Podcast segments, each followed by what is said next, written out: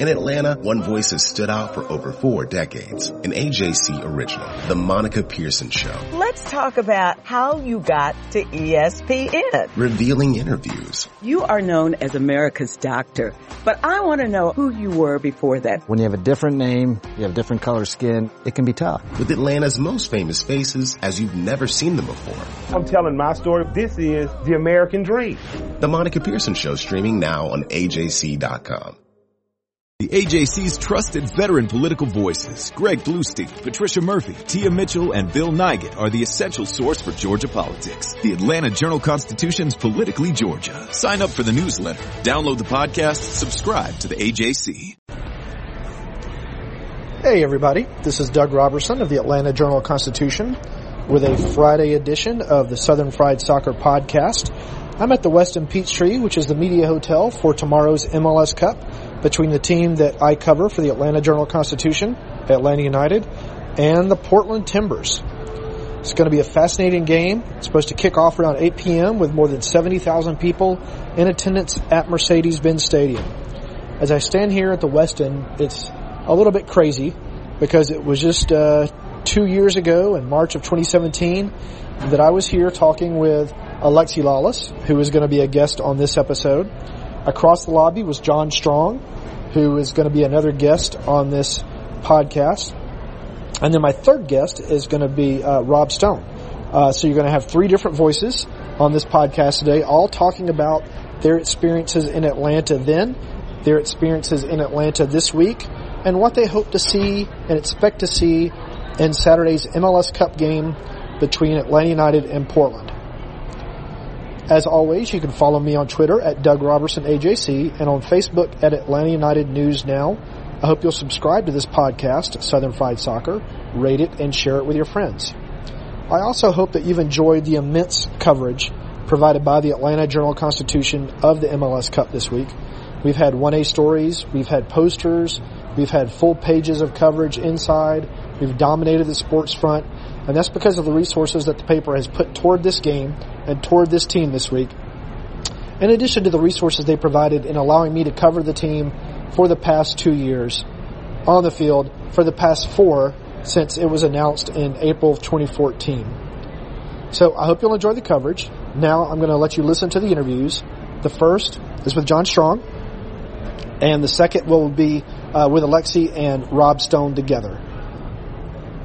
Here's John. So in March of 2017, you and I were sitting on opposite sides of a lobby at the Marriott Marquis. It was the Atlanta United home opener against Red Bulls at Bobby Dodd Stadium. At the time, you were talking with Jason Longshore and I was talking with Alexi Lalas. But from then until now, how would you describe Atlanta United and, and what you've seen? I mean, because even then, I remember sitting there and talking with Jason about how I was absolutely one of the people thinking this is a bad idea to bring a soccer team to Atlanta. Soccer doesn't work in the South. It doesn't work in big cities. Atlanta's a bad sports town. And already on that day, we knew how wrong we were because we knew the Bobby Dodd was sold out. We could see the buzz around the city, um, and certainly what the team had done with Tata Martino and the players they brought in. So I don't know that my opinion has been changed since. I think it was already changed then. And mm. what we've seen is just the success on the field continuing to grow. I mean, the fact that you can just casually show up with 70,000 fans for an MLS right. game. That type of stuff. And, and so really it's been enjoyable to come back into town. We got in Wednesday afternoon. Mm-hmm. And just sort of see the culmination of that to a certain extent, having, having not been here since April, my crew. Right. Um, and see the net effect of that and, and, and how many people around the city are wearing their stuff. The billboards are everywhere going on. I mean, I come from a sports radio background and I know how hard it is for soccer to break through into that world. It's a very dogmatic world. There's an accepted principle of what you do and do not talk about. And having been on two of the sports radio stations this morning talking about it, that kind of stuff is significant. And so now the question becomes, at the end of the day, still it's that championship moment, that iconic image of the trophy being raised, the celebrations around the city, the parade, those types of things. That always pushes everything a big step forward. Even in Portland three years ago, as popular as the team was, winning a championship is a big step forward. Um, so that's what I'm excited to see is, you know, at the end of the day, it's a game, and right. the ball bounces different ways, but um, sort of a capstone of the first two years, I guess, in what the scene will be tomorrow night is really exciting. What was the effect that, that is still being felt in Portland from that championship? That should Atlanta win, that the people here can might experience or expect to see? What it did is it forced the hand of all but the most dogged resistors. Mm-hmm. That yes, soccer is big time, and yes, the soccer team in our city is big time the images of them coming home, being met at the airport because it was in Columbus, mm-hmm. the parade down Broadway, particularly in a city where, in Portland, we had won a again, major men's professional sports title. You put these modifiers on it because the Thorns had won and there have been right. other little things, but not since the Trailblazers in '77 winning the NBA Finals had there been a parade down Broadway. Mm. And so those types of images, like I said, except for the one or two really just old school. I'm never going to accept soccer's right. existence. Everyone was all like, okay, this is big. And that's important to have. And, and I said at the time, for as popular as Portland was, making the playoffs for the first time in 2013 was important.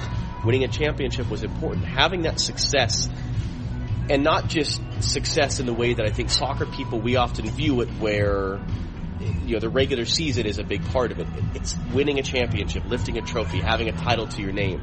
That level of success is important because it just it provides those images and, and it lays down a marker. Particularly when at the end of the day, as much as the success and the fan base has been built, it's two years in. Mm-hmm. You got to. This isn't enough. You, you, keep going. You keep pushing.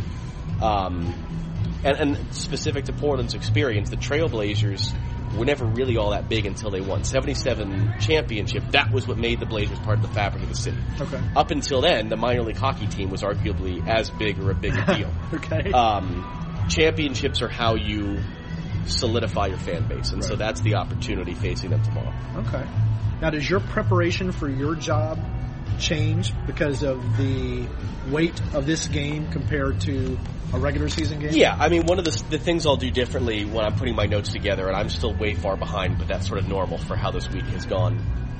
I'll go back for every player and look at how many finals have they played in, because there's something different about that. And whether it's, okay, this is a guy's first career final, whether he's 21 or 31. Um, no, he's played a couple finals, he's won all of them, or he's scored in this one, or those types of, I think, contextualizing what's in the guy's head that he's either had success in this moment or he's failed in this moment, mm-hmm. and that that's going to be either relevant in the moment or afterwards. So that's where I adjust my my prep a little bit. But it's also trying to not. I probably went too far two years ago as my first MLS Cup. I did too much. Mm-hmm. I wound myself into too many tightly right. spun knots of anxiety about right. it. That I've learned um, not to do that, and so to be simple. Because at the end of the day, the atmosphere is going to be amazing. The best thing I can do is shut up, truthfully, tomorrow night, and, and let the atmosphere be a part of it, and not jam too much in. Be ready, be prepared with everything, um, and try to pick one or two little things I can get in. But let the game speak for itself, and hopefully the game is good enough. I mean, I always say, if, and this is something that I was taught, if you're using more than 10 to 15 percent of your stuff, you're doing it wrong. Either you didn't prep enough, or something happened in the game where it's like a blowout, or, you know, or there's an right. injury. Um, but how much more so in a game like this where we really, both of us, should be doing less. Right. And letting the game just speak for itself. So what is, uh, you got here Wednesday, what is the most, or is, has there been a unique thing that you've seen in Atlanta that maybe you haven't seen in another MLS city regarding Atlanta United or, or a club there? You know, I, we've always been struck by the visibility of the team around the city, people wearing stuff, billboards, the fact that in the airport and the hotels you see it for sale everywhere. Mm-hmm. That's a significant thing. Um, you know, it was fun. We actually we went to Arthur Blank's office and sat down with him That's something yesterday, which was interesting. But it was fun just to chat with him. Yeah. Um, you know, we've been to Atlanta's facility a number of times, so that was a neat conversation to sort of hear directly from him a little bit of, of what this has been like. And um, you know, I guess the only thing I'd say is the games that I've done in this building have not been the full stadium games. Right. I've only done the sort of reduced capacity, hang the blinds games. So this will be I think we had 78,000 in Moscow for the final. Uh, Bernabeu, we had 85,000, I think, last year for the Champions League semifinal. This will be one of the biggest crowds. You know, Rose Bowl game a couple years ago. This will be pretty big to have that many people, and for an MLS game. Right. That that sort of a thing will be cool. So a lot of it is the only downside where our booth is, you're sort of hemmed in on three sides, so you don't really see the whole. Right. I was up in one of the radio booths today with Jason Davis, and you see a little bit more of the stadium there Right. you know, and sort of take it all in. Um, but I think that's what a lot of it is, just sort of soaking it in and being like, hey, this is pretty cool. You Right. know, I would I would pay money to be here. I'm getting paid to be here. That's kind of neat. Yeah, it's a fun thing. So, what do you expect to see on the field tomorrow? I actually think it's a fascinating tactical matchup more than we're. There's so many other things to focus on. Not that it's being ignored. There's just so many other things to focus on. How both teams have changed how they play over the course of the playoffs, and and you know, as, as Tata Martino told us a couple times, we don't care how it looks, we care that we win. Right. And Portland has been more willing to push a little bit higher, be a little more aggressive than being as hyper defensive as they were. So that's what I'm fascinated in seeing in this game is is and I think I said this to Jason, who gets the game to look the way they want most often because it'll go back and forth, it'll shift. Right. The the pendulum will swing. This Portland team is as good as Atlanta is and as many advantages as they have playing at home. Portland has had most of their success on the road Right. this postseason, and the same was true three years ago when they won the title. So they're not fazed. They're not intimidated by any of this stuff. They, they know what they're doing here. So in that regard, I don't expect it to be one-way traffic. Right. Uh, and if it is, something catastrophic has probably taken place. So how does it swing back and forth? How do the coaches adjust? Giovanni Savarese loves anticipating what his opponent expects from him and to do something different. Uh, Tata Martino desperately, desperately wants to win this on the way out. So in that regard, you've got, it's always going to be the case for a final, for a championship game. But just some of the personal storylines that a lot of, you have a lot invested personally, even more than you normally would in the game, particularly with the managers. And so how they tinker and stretch. And, and also just you got individuals out there who can by themselves do special things. Mm. And so, yes, team concepts, but also Josef Martinez foot on the ball, Diego Valeri foot on the ball, and we've seen enough to know that there are oftentimes unexpected heroes. Jeff Loretto has foot on the ball. Who knows? You know, those types of things um, are fun to just sort of sit back and see what's going to happen. I've thought about what would be the most unexpected ending for Atlanta United, and I think it would be if Michael Parkhurst were to score a goal. Yeah, in his fifth MLS Cup final. You know, second ever goal. Yes. The one other thing I would throw out, and it's a testament again to how many things, how many storylines there are, but also how low a profile he keeps. That Darlington Nagbe is not a bigger talking point around Right. this game. Yeah. That that sort of it makes perfect sense. And I go back. I mean, I remember Darlington's first practice as a pro after he'd been drafted in Portland. I go back a long ways with him, so I'm not surprised by it. But it is sort of funny.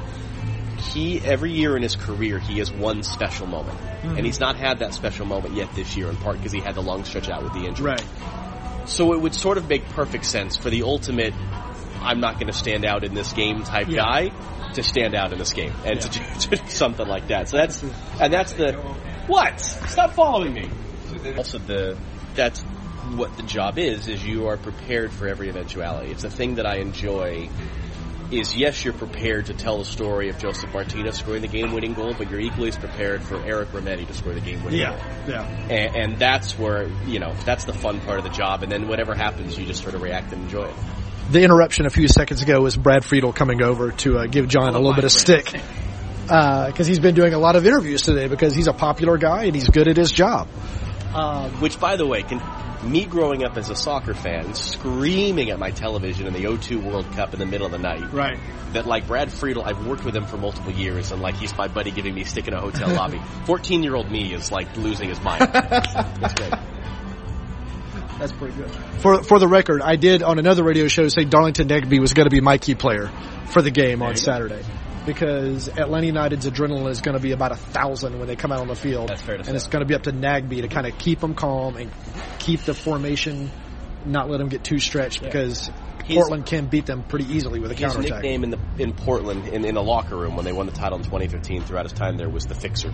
Oh yeah, give him the ball, he'll solve the situation. Uh-huh. And particularly if if Atlanta's struggling to, to break through, if the game's a little bit crazy, exactly that. That that he can provide the tempo, provide the calming moment, keep things under control. That's the extreme value of Darlington and his particularly unique skill set that he still has in his locker and can mm-hmm. do it whenever he wants mm-hmm. you know, dribble three guys and score or have a laser beam from 35 yards. I've seen it. But I had made my career. That his goal of the year in 2011 mm-hmm. was the the face that launched us out thousand ships for my career. So I, I've seen it in person what he Right. can do. Just a matter of doing it. So do you have your calls in mind for either winner without sharing them? Yeah, no, no. I it's it's an interesting balance because I don't. I have seen guys who will have stuff scripted out, and I have seen guys who will have note cards with little one-liners. I don't like that as a general rule. I like it to be spontaneous. I like it to be natural. At the same token, what you also can't have is in that moment you sort of a freeze or a tongue tie. Right. So I will think through, especially tomorrow, I'll sort of visualize and think through in my head, if this happens, what might I say? If that happens, what might I say? To have some, because that's exactly, you, you don't want to be, you don't want to blow it in the moment, but you also don't want to have some sort of pre-prepared one-liner Right. that sounds like you're reading off a script. So it's a, it's a, it's a balance to find. And again, there's nothing wrong, and I've learned this, and it runs counter to the way that soccer is broadcast around the world. It is a, it is a particularly American sports broadcasting trait. There's nothing wrong with silence Right. because it's not going to be silent. Right. Whether it's Portland or Atlanta, the reaction of the crowd, either delirium or despair, that tells the story as well as any rhetorical flourish or one-liner as I could provide. And so having the, the wherewithal and the confidence to not try to insert myself into that moment, Mm-hmm. I think is a is an underrated trait. Is there anything you have uh, upcoming you'd like to promote or, or discuss? Just how excited I am to be on a plane Monday morning with my wife and without our two kids Oh, nice. to Hawaii. Oh, and you will not hear or see from me for at least a month, if not more. And and how much how very much I'm looking forward to that. Uh, as as amazing as this year has been, that I've loved every second. I've been so blessed to call a Champions League final, a World Cup final, an MLS Cup in one year. It may never, the stars may never align like this quite again. Right. And I'm very, very mindful of if it all ended tomorrow, how happy and satisfied I would be with it all. Um, but I also, my wife has done a lot of single parenting this year. Um, and God bless our two kids, and they're a handful. Um, and my son is tired of me being gone, but I'm going to go another week with her. Um, so just you know, it's been great, but it's time for me to disappear and and be a husband and a father for a couple months, and then resurface in bits and pieces. We'll have the U.S. Costa Rica game. Greg Berhalter second game in charge. Um, we'll see what exactly what is announced here coming up of Yeah. some sort of tweak in the MLS scheduling and formatting, but um, you know, recharge, reload, and, and get ready for 2019. Congratulations on a Thank great you so year. much. I and Thank you very that. much. Thank you. And here's Alexi.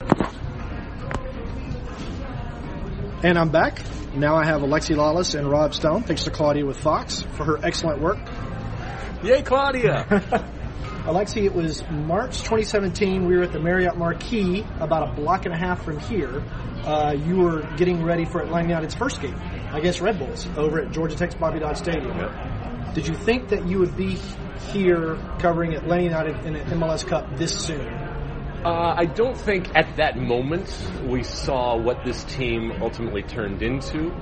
Um, that's that's the on the field part of it. Right. The off the field part of it, it had already been made very very clear that this was a, a juggernaut, and the relevancy that this brand had attained uh, in market uh, had already started. So, you know, that's that's a long way of saying they've used the year, I think, to get better as a team, Right. uh, to to find fine tune all of that talent into the best version uh, of this collection of players. Also, uh, I think the flexibility at times that this team has shown. It's not it, it's not hell bent on playing one certain way. There are players that play a certain way, but Right. as a team, it's been able to kind of shift at different times uh, and therefore mature in the way that they've approached it. So, I mean, I think if you look at it, the year, this is the perfect type of year and the way that they have used it to get to this point, getting better and better, taking their knocks every once in a while, but then kind of learning from those and, and getting better, one step back, two steps forward, all that kind of stuff. I think everything has been accelerated here, um, and I've, I've harked back on this a lot lately because this is not this was not expected. You know, I, I lived in Georgia for a while. I, I lived in Southwest Georgia. I worked in Albany, Georgia, and I would come up to Atlanta for you know like a, a big weekend, and I was a soccer guy at that point, and it, it was hard to find it. You know, maybe a pickup game at Piedmont Park that I, I would play in, or, or something like that, or a tournament I would come up for. But there was not this soccer culture here. You know, this is SEC country. I'm a college football guy. I'm a college hoops guy. I get it. Um, and I, I was definitely a, a quiet naysayer when Atlanta got a team, and because I've seen I've seen what the sports landscape has looked like through the years in Atlanta. It's not pretty. You know, they, they ran an NHL team out of here. The, the Hawks, you know, what were they? The, the Falcons, the Braves, uh, you know, bouncing from stadium to stadium. And even at, at the apex of the Braves' height, you know, there was still uh, a, a fight to pull in that fan base. And, and now you're going to drop in a soccer team where, frankly, I just didn't see much soccer culture in the South. And I'm a Southern guy. I love the South, but, um, but I have been, and we've all really been proven wrong. Because I, I think we all kind of look at each other and go, how? And I don't know what it is. There's not this magic button. It's not like the simple syrup you put in the tea that, that makes things just absolutely pop here. But, you know, Arthur Blank has to be given an, uh, just an absolute ton of credit for somehow creating, um, this atmosphere, creating this passion and this energy without it being forced yeah. upon people. You know, we, you, when you and I talk about the Pacific Northwest, um, it's natural.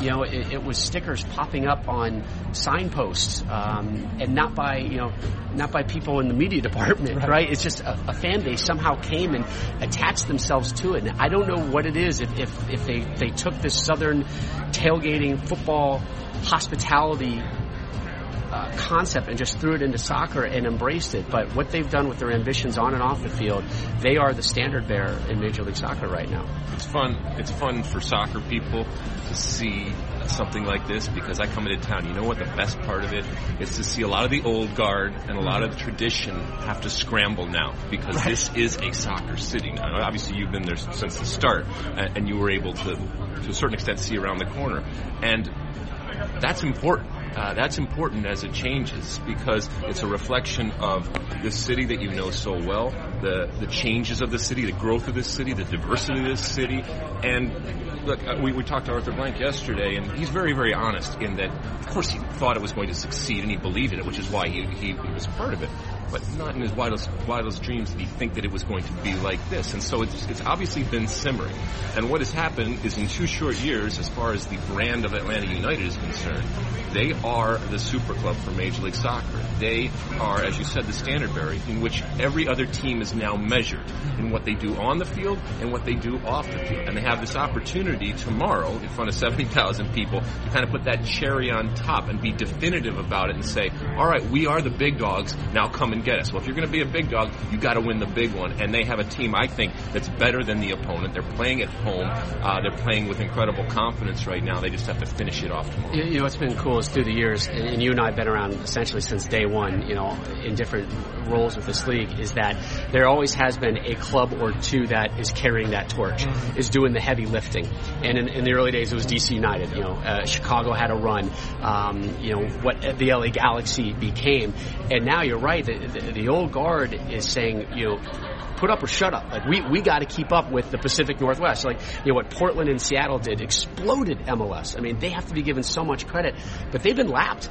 And they're still killing it, and we're still immensely proud of them, and we flaunt them. But Atlanta has lapped them, and everybody that's coming into league, hey Nashville, hey Cincinnati, go visit Atlanta. Go see what they're doing because everybody that wants to get associated with this league is now saying what what do they do and and how do they go about doing it. And a lot of it, a is obviously opening up the pocketbook and making some brave, bold moves and getting them right.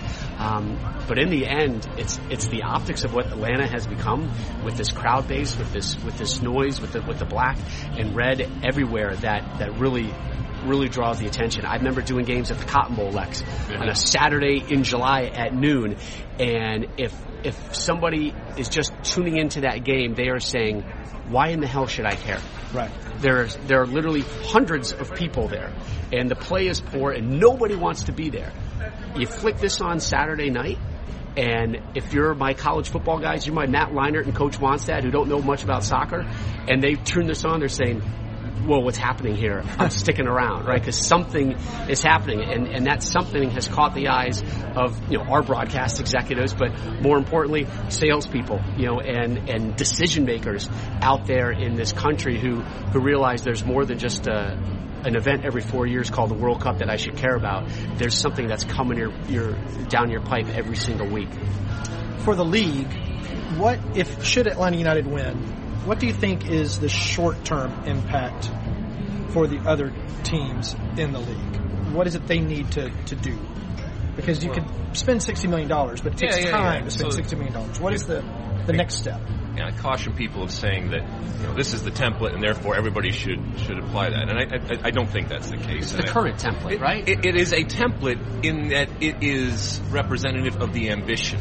Um, but just because something works in Atlanta doesn't mean that it works in a different market, and everybody under everybody understands that. However, um, you you got to keep up and you got to do some things. And so now, if Atlanta wins, uh, also with that comes added attention and added pressure. And keep in mind, while you know they don't have to worry about it for Saturday, but come Saturday night, this team is going to change drastically if everything we hear we, we think is true. With Tata obviously going to Mexico and uh, Almiron going, and maybe even some other changes. And when you get into the nitty gritty, and this is where some of that old guard is also kind of looking and shaking their heads and going, "All right, just wait, because it's all good right now," and it is all good right, Right. now, and that's that should be celebrated. But you're going to go through moments where it's not good, and I'll be really interested to see how this Atlanta fan base that has gravitated to this brand and that that has achieved incredible relevancy looks at it when the team isn't good and isn't playing well and it's not something there that's going to spark your interest. Is it truly organic? Is it truly in you, regardless of what the team does uh, or not? And that's where the work's going to have to begin. I'm like, I'm not. Darren walked by here a second ago, Right. and I'm sure he's thinking about it uh, already. But it would be nice to kind of have this moment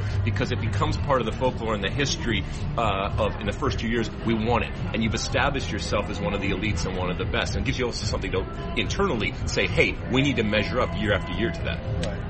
Well, they're going to have a bullseye on their back regardless next season. You know that, that they've been given so much love and attention. Look, you know, I, I know uh, our programming department is going to be fighting tooth and nail to have as many home Atlanta games as possible because it, it resonates. Um, but you're right. You know, look what look what happened to Portland a couple years ago when they won MLS Cup. They had a big drop off because that that that Toronto. bullet, Toronto. yeah, in Toronto, and you know the salary uh, restrictions that, that come into play, and how difficult it is to maintain success at this league. It is a challenge. Again, DC did it for a while. You could even say San Jose had had their run for a while, and, and obviously the LA Galaxy. But to continually sustain it i- difficult, and a lot of it to me, Lex, goes back to ownership. And Arthur Blank right now is one of those guys in those meeting rooms that I have to feel is is is a leading voice, is a guy saying, you know, catch up or, or, or fall behind. And there are owners out there who are falling woefully, woefully behind right now. And, and now you got to look at that balance. Is that a good thing for the league? I love ambition. I want to be bigger and stronger. And Arthur Blank is clearly that type of character who's saying, you know, quit take these reins off me. Let me run. Let, let, let the horses run. And Atlanta's running right now, and they could do a lot more running, and other clubs could do more running as well. And then there's some others out there that are saying, "Whoa, we're, we're all right in the stable right here, right? We can we can kind of find some magic in a bottle every three or four years and and pull off a surprise." But you know, the, the haves and the have-nots, um, it's getting greater and greater every year in MLS. Where in years past, it, it was a it was a tight, kind of a tight race with a few that that led. Now we have more and more true leaders out there saying, "Let's go. Let's take on Liga MX. Let's top MX, Liga MX. Let's be better than Mexico, and then let's start going after Yeah, Europe." champion, CONCACAF Champions League, I think it's going to be really huge. Yeah. Whoever wins that, and obviously Atlanta's going to be involved in that, it's going to be a little different in the way they look.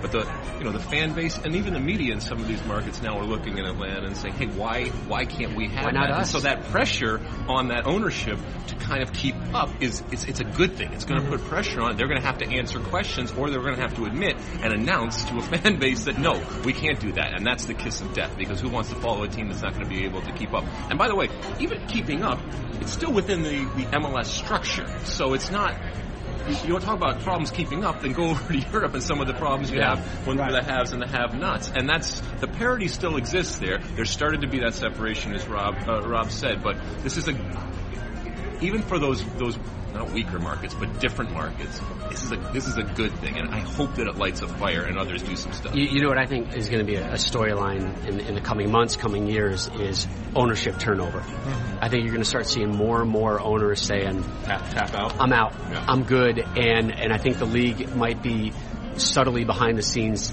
applying enough pressure or being ambitious enough to go out and look in certain markets and say, "Hey, you interested in, in doing this?" Because you know, you and I can name some markets right now that need to get their act together big time, and and a lot of it is because they're being held down by ownership that is inactive, doesn't care, is content with where they are, and Arthur and Anschutz and company are going to continue running, running over them. And last question for you, and it's probably the most important. What do you expect to see tomorrow night? The game itself.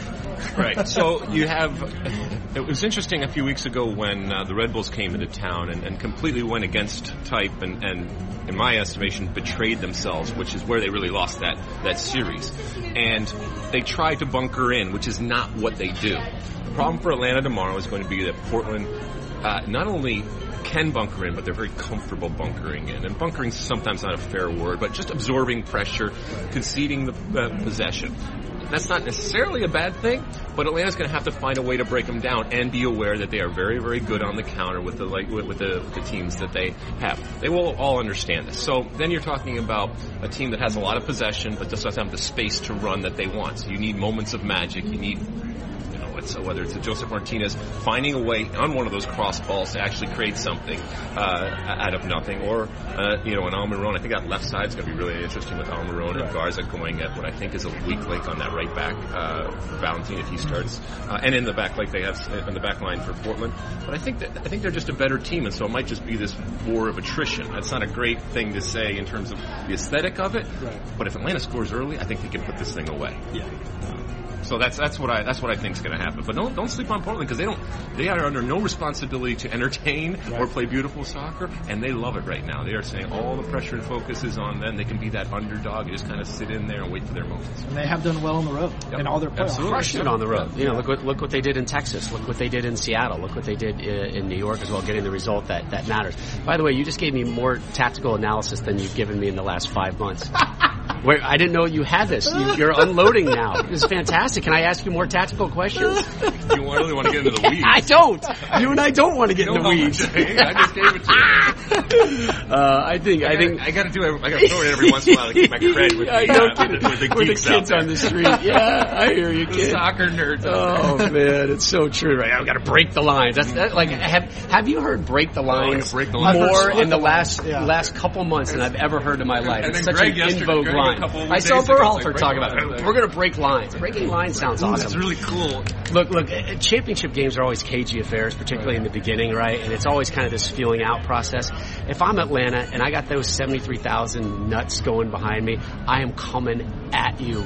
I am coming hard. I'm coming early. And those first 15 minutes, Portland, get ready get ready to defend your your tails off right. because we've got the best offense in the league and we're gonna we're gonna show it to this national audience and we're gonna show it to this fan base. But Portland, as you mentioned, good on the road savvy veteran leadership, a really good midfield that's been kind of carrying them through things. Uh, and you get the sense that Portland knows everybody's talking about Atlanta because Atlanta is the story at this cup. And I get the sense, Lex, that they're kind of back there, kind of like smirking and smiling, like, oh yeah, go do another profile in Atlanta. yeah, knock yourself out. How many people are going to be here? Oh, more black more and tifo. red.